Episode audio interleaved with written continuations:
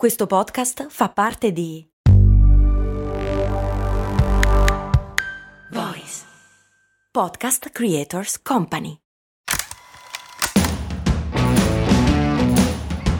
Oh, finalmente oggi ritorniamo a parlare di uno dei miei brand preferiti. Un brand che nel bene o nel male si trova a far fronte alla prova più significativa della sua storia. Ok, ne parliamo però dopo un piccolissimo spot pubblicitario. Rimanete con noi.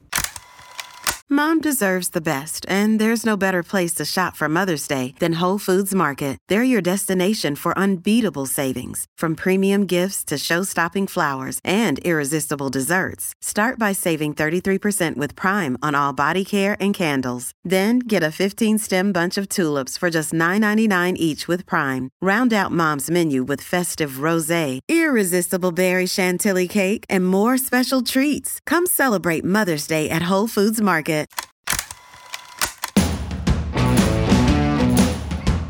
Bentornati miei cari e miei cari, io sono Max Corona e questo come sapete bene è Brandy, l'unico sguardo curioso sul mondo del business. Oggi parliamo, come avete intuito dal titolo, di Netflix e della sua recente perdita di abbonamenti seguita da un pericoloso crollo in borsa. Ma prima di capire se effettivamente Netflix stia o meno perdendo il gioco dello streaming, mettiamo i numeri nel giusto contesto.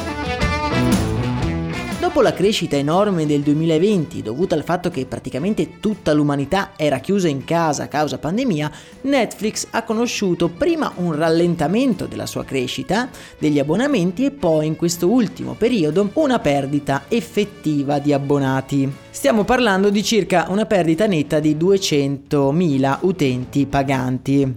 Ma questi 200.000 utenti sono tanti o sono pochi? Beh, per dare il giusto contesto dobbiamo andare un attimo con ordine. Se consideriamo i più di 250 milioni di abbonati di Netflix, 200.000 persone che si tolgono dal servizio non sembrano un numero così elevato.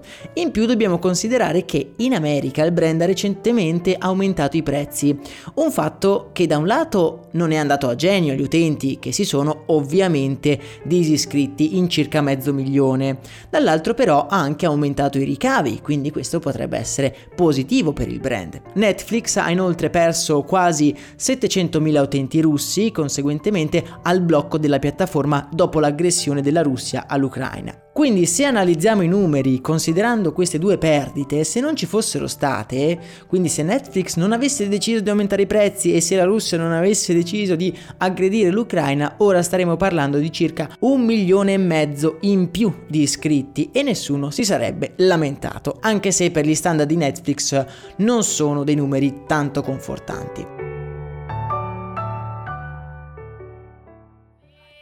Purtroppo per Netflix questa notizia ha fatto davvero scalpore e ha portato alla luce degli aspetti del business che non sono proprio rassicuranti. Innanzitutto Netflix è un'azienda che fa del suo servizio di streaming il suo cavallo di battaglia, se non l'unico. Dopo aver abbandonato i DVD è stata la prima a proporre i film on demand e ha, e ha goduto di quello che in gergo viene chiamato il first mover advantage. Chi arriva primo meglio alloggia. Però purtroppo nel business questo vantaggio non dura per sempre, o meglio non dura se non si innova. Netflix nell'ultimo decennio, va detto, ci ha provato ad innovare, prima slegandosi dal dover pagare ingenti diritti per i film per la sua piattaforma, finanziando le proprie produzioni. Poi ci ha provato inserendo i giochi nel proprio catalogo e ora ha annunciato di voler inserire anche la pubblicità. Purtroppo per Netflix per poter innovare servono dei soldi e il gigante americano non è che proprio navighi nell'oro. I suoi ricavi provengono solo dagli abbonamenti e sono infinitamente minori di altri concorrenti come Amazon che possono contare su altri business per finanziare l'innovazione nello streaming video. I server della stessa Netflix, giusto per dirne una, sono di proprietà proprio di Amazon la competizione è quindi impari o super semplificando possiamo dire che Amazon Prime Video sta finanziando i nuovi titoli anche con i soldi di Netflix. Anche Disney Plus sembra un concorrente davvero troppo forte per Netflix, sia da un lato di merchandising sia da un lato anche di diritti che può vantare la piattaforma di Topolino. L'intrattenimento in generale mi dà l'idea di essere un settore che si sta stabilizzando dopo una fase di crescita esponenziale. È uno di quei settori con cui possiamo divertirci ad immaginare i possibili scenari futuri. Vi dico un attimo come la vedo io, poi nel canale Telegram che vi linko in descrizione voglio sentire anche la vostra opinione. Ecco la mia previsione. Presupponendo che Amazon sia imbattibile, i servizi di streaming andranno sempre più verso un accentramento dell'offerta. L'attenzione, il tempo e i soldi delle persone non sono infiniti, quindi si andranno a scegliere soluzioni che forniscono l'accesso a più piattaforme contemporaneamente. Per esempio Sky lo sta già facendo, con l'abbonamento alla piattaforma si possono accedere sia a Netflix sia anche a Disney Plus in determinati pacchetti. In secondo luogo, vedo molto bene il modello dello stesso Amazon Prime Video.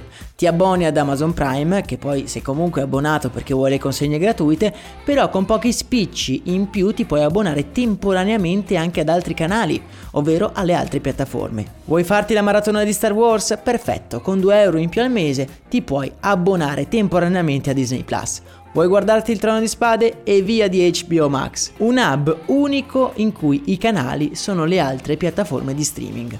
La storia di Netflix, che tra le altre cose potete trovare e riascoltare nel podcast Story di Brand, link in descrizione anche di quello, ci ha insegnato che l'azienda è sempre stata capace di reinventarsi e capire come sfruttare le rivoluzioni tecnologiche a proprio favore.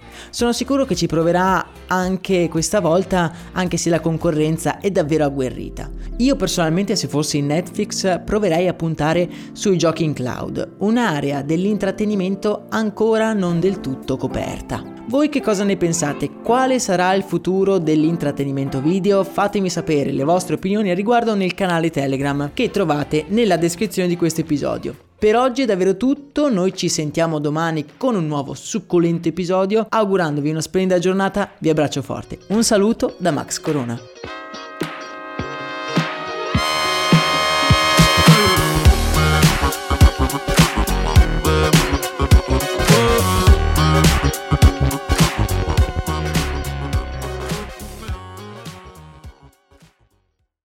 Vacanze in Sicilia o in Sardegna? Con i traghetti GNV porti tutto quello che vuoi, ti rilassi fino a destinazione e se prenoti entro il 14 maggio, posto ponti a partire da 33 euro. Non c'è modo migliore per andare in vacanza. Scopri i dettagli su gnv.it. Offerta valida sulle linee Napoli-Palermo e Genova-Olbia, 10.000 posti disponibili.